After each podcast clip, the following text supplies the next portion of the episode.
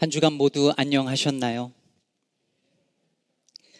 여러분 혹시 1995년에 어, 개봉했던 어, 일본 영화, 영화 감독 이와이 슌지의 러브레터 기억하십니까?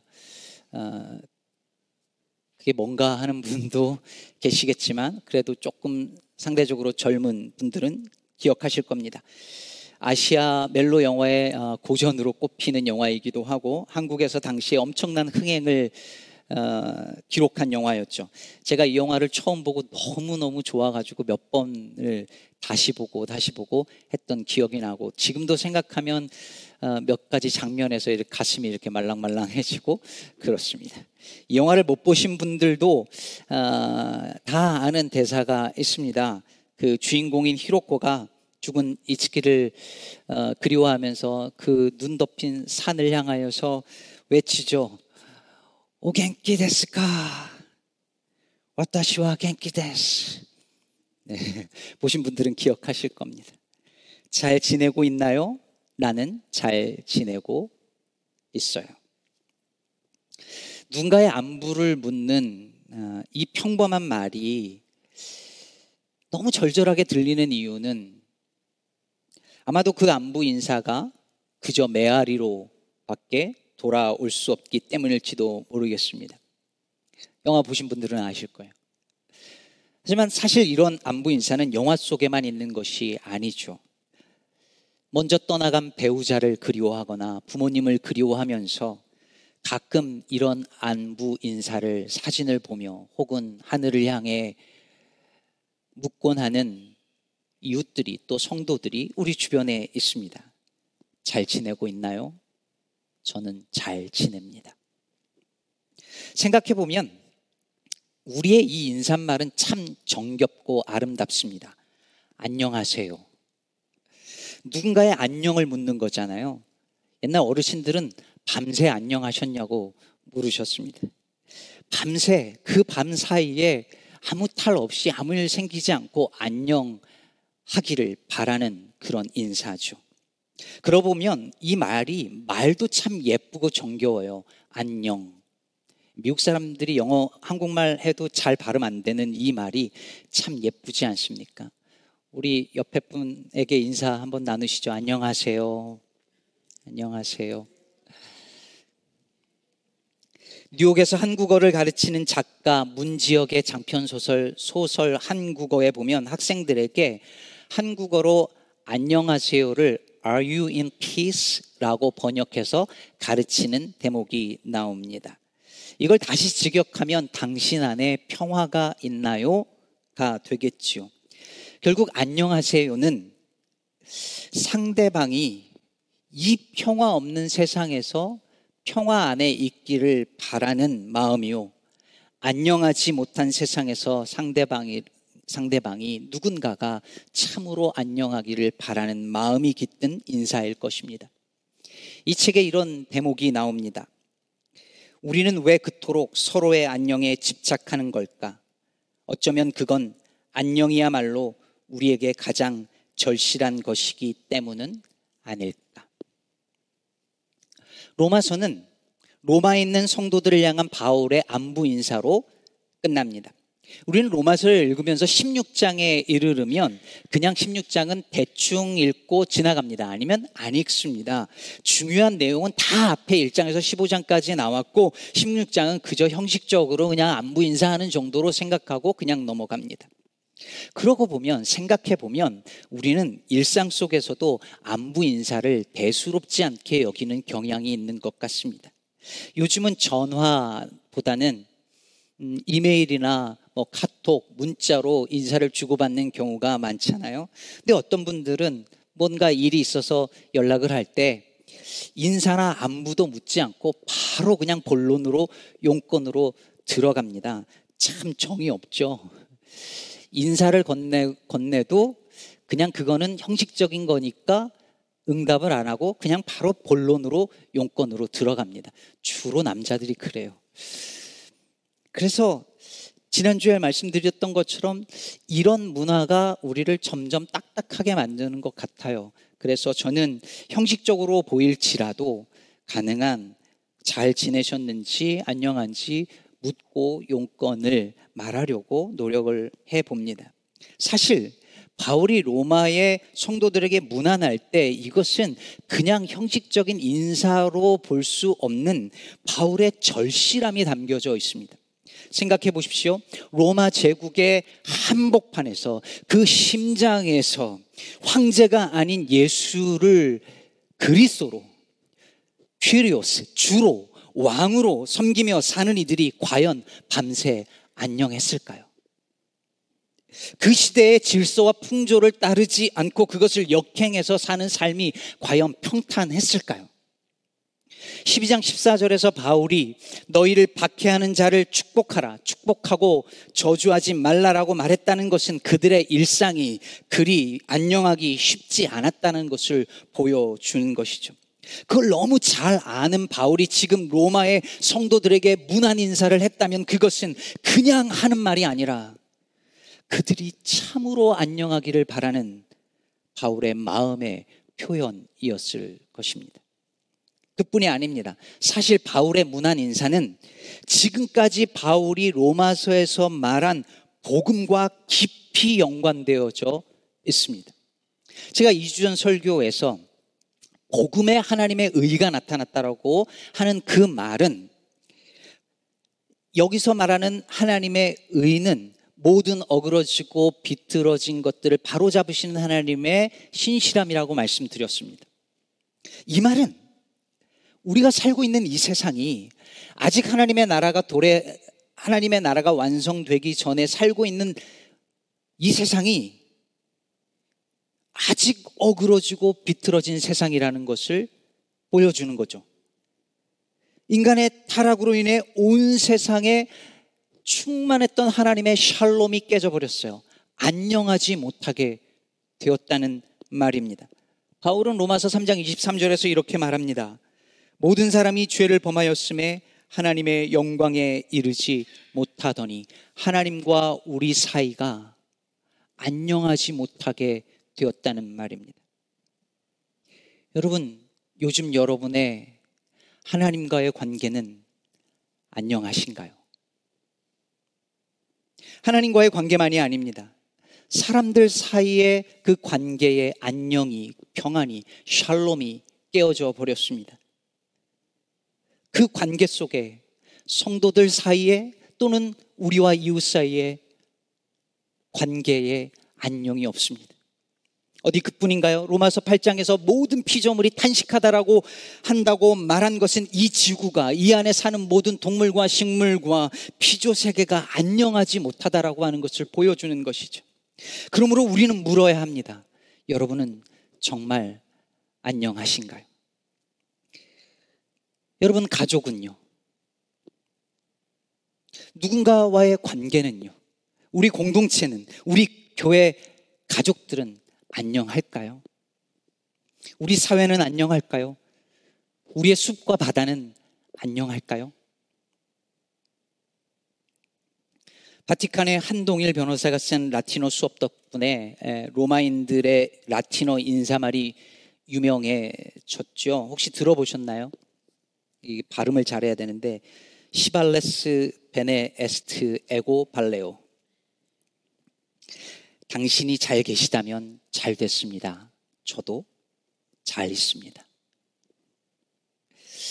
그대가 안녕해야 나도 안녕할 수 있다라는 마음이 담겨져 있는 인사죠.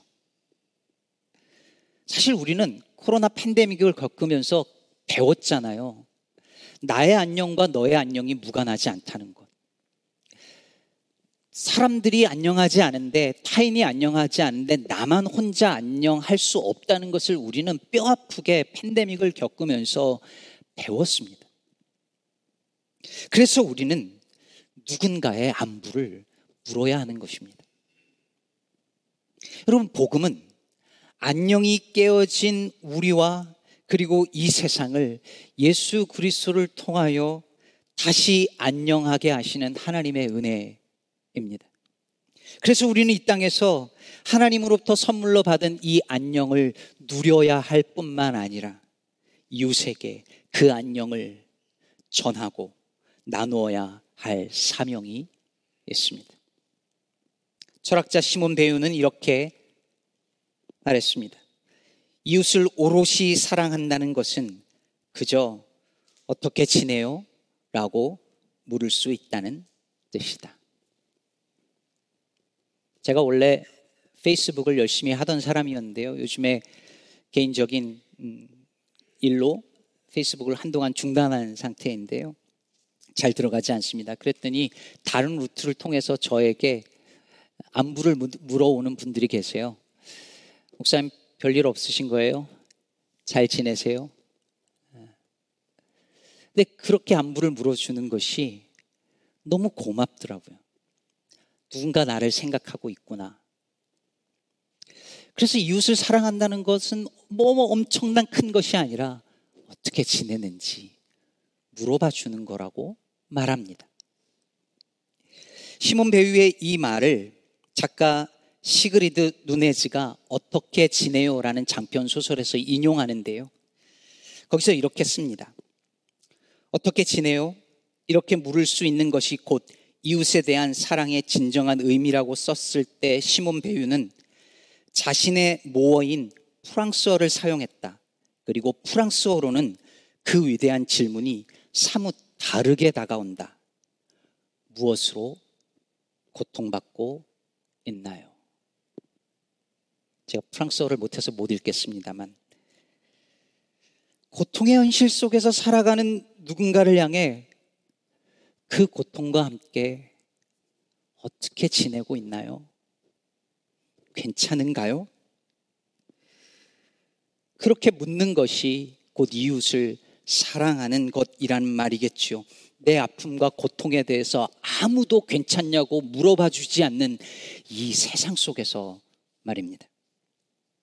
바울은 로마의 성도들을 너무나 사랑했고 그래서 안부를 묻습니다. 형제 자매들이여 그대들 모두 안녕한가요?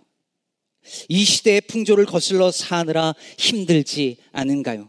믿음의 가치가 조롱받는 세상 속에서 믿음을 지키며 사느라 지치지는 않았나요? 예수 그리스도로 말미암아 우리에게 찾아온 그 평화를 로마의 평화 그 팍스 로마나와 다른 예수 그리스도의 그 평화를 잘 누리고 계신가요?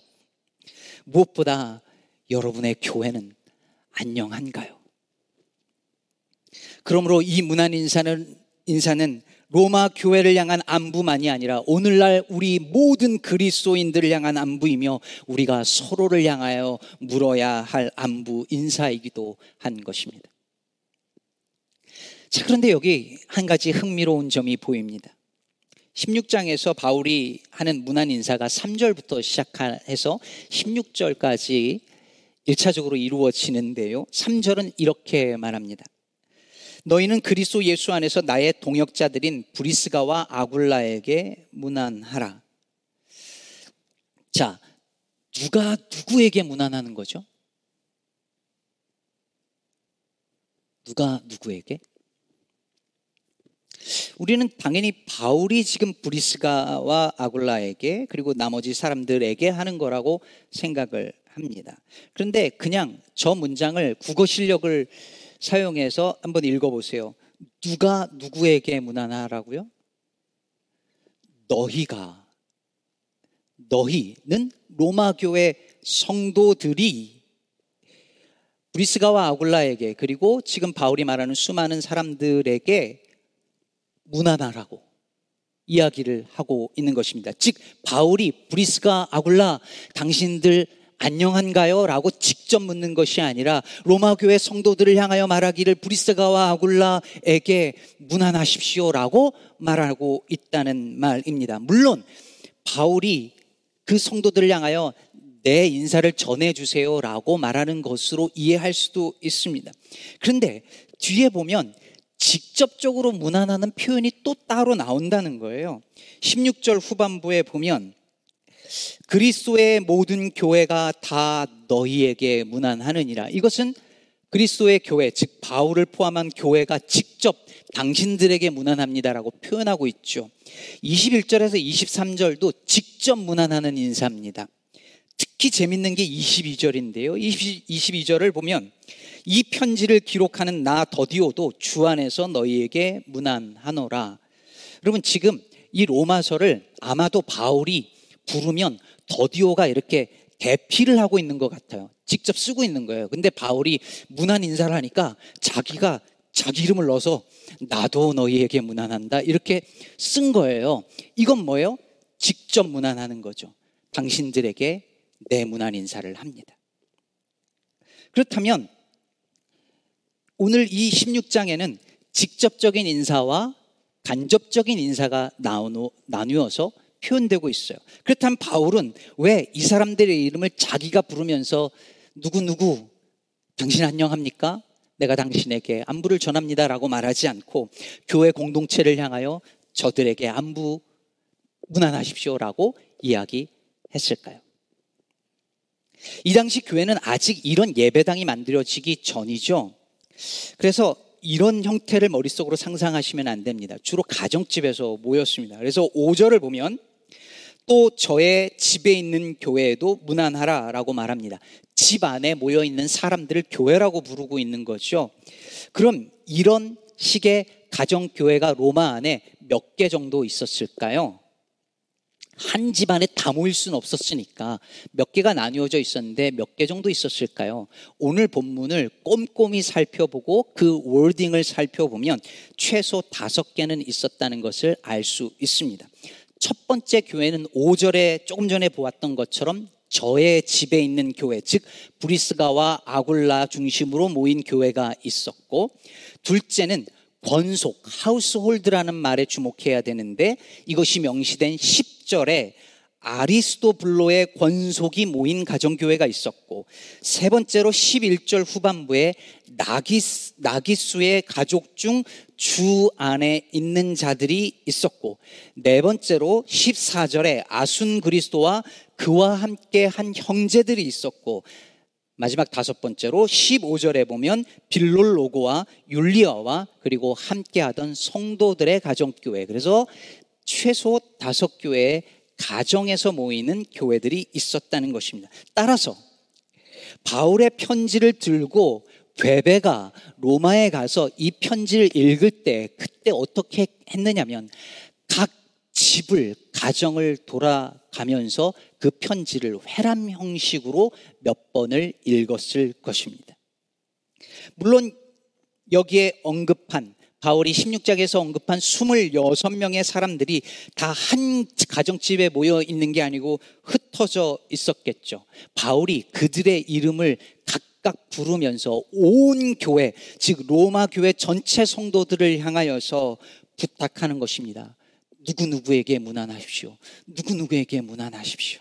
그런데 여기서 무난이라는 단어, 무난하라고 번역된 이 헬라어 단어는 아스파조마이라고 하는데 영어로는 그냥 greet 이렇게 번역되어져 있지만 이것은 그냥 greet라기보다는 일종의 포옹을 가리키는 단어입니다. 허그하는 거예요. 끌어안는 것입니다. 당시의 인사 방식이라고 생각하면 됩니다.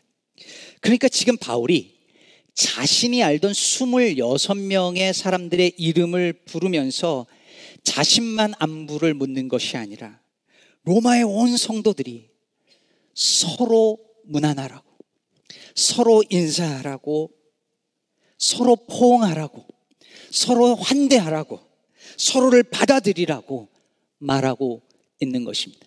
그래서 16절 후반부에서 바울은 이것을 요약하여 이렇게 말합니다. 너희가 거룩하게 입맞춤으로 서로 무난하라. 여러분 예배 시간에 우리 서로 평화 인사 나누는 시간 있잖아요. 그리스도의 평화가 함께 하시길 바랍니다. 이것이 그냥 나온 것이 아니라 바로 이 전통부터 시작돼서 지금까지 교회 예배 전통으로 이어온 것입니다. 그 당시에 hug를 하거나 그리고 holy kiss라고 해서 거룩한 입맞춤을 하는 이 전통이 교회의 평화 인사로 굳어진 거죠. 내성적이고 내향적인 성도님들이 제일 예배 시간에 힘들어하는 시간이지만 예배의 한 부분 으로 이미 오래전부터 자리 잡은 것입니다. 그런데 이 문안 인사가 이 당시에 얼마나 놀랍고 혁명적인 일이었는지 모릅니다. 여러분, 로마 사회는 명예 중심의 사회였고 계층 구분이 아주 명확한 사회였습니다. 상류층과 하류층의 구별이 확실했습니다. 게다가 이 사회에는 유대인뿐만 아니라 각국에서 온 수많은 이주민들이 같이 다 섞여 살았는데 교회 안에 이 모든 종류의 사람들이 다 있었어요. 오늘 본문에 등장하는 26명의 이 이름들을 자세히 살펴보면 얼마나 다양한지 모릅니다. 이 이름들을 보면 무엇보다 여성이 훨씬 많고 유대인들이 있는가 하면 헬라인들도 당연히 있습니다. 이름을 살펴보면 노예 출신인 사람들의 이름이 나오고 심지어 아리스토블로처럼 황제의 집안에서 자란 상류층 출신도 있었습니다. 그런데 바울이 지금 그 모든 사람들의 이름을 다 불러가면서 서로 포옹하라고 서로 무난하라고 거룩한 입맞춤으로 서로 무난하라고 말하는 것입니다. 유대인과 헬라인이 주인과 노예가 남자와 여자가 부자와 가난한 사람들이 자신의 신분과 계층을 따지지 않고 서로 안아주며 서로 입맞춤하며 서로의 안부를 묻고 인사하는 이 모습이 그 당시에 얼마나 놀라운 광경이었을까요? 그것이야말로 하나님의 나라가 임하면 어떤 일이 일어난지를 보여주는 생생한 증언이었을 것입니다. 그것은 갈라디아서 3장 28절 그대로였습니다. 너희는 유대인이나 헬라인이나 종이나 자유인이나 남자나 여자나 다 그리스도 예수 안에서 하나이니라. 유대인은 이방인의 안부를 묻지 않았습니다. 주인은 종의 안녕을 신경 쓰지 않던 사회였습니다. 부자들과 권력자들은 가난하고 힘없는 자들의 안녕을 궁금해하지 않습니다. 신분이 확실한 사람들은 언다큐멘티들과 그리고 사회적 약자들 이 시대 속에서 안녕한지 궁금해하지 않습니다. 건강한 사람들은 장애인들이 안녕하게 살고 있는지 궁금해하지 않습니다. 바다의 방사능 오염수를 버리는 이들은 바다와 그 안에 있는 생물들과 그로 인해서 먹고 사는 수많은 사람들의 안녕을 묻지 않습니다. 그런데 바울은 누군가의 안녕, 특히 나와 무관하다라고 생각하는 그 사람들의 안부를 물어야 한다라고 말합니다. 왜냐하면 우리는 예수 그리스도로 말미암아 은혜로 샬롬을 평화를, 안녕을 누리게 된 사람들이니까요. 그러니 나와 친한 사람들, 내가 좋아하는 사람들에게만 안부를 묻는 그 인사에서 그 경계를 넘어서라는 것입니다. 예수님도 같은 말씀을 하셨습니다. 마태복음 5장 47절에 또 너희가 너희 형제에게만 무난하면 나보다 더하는 남보다 더하는 것이 무엇이냐? 이방인들도 이같이 아니하느냐. 사랑하는 성도 여러분, 최근 누구에게 안부를 물어보셨나요?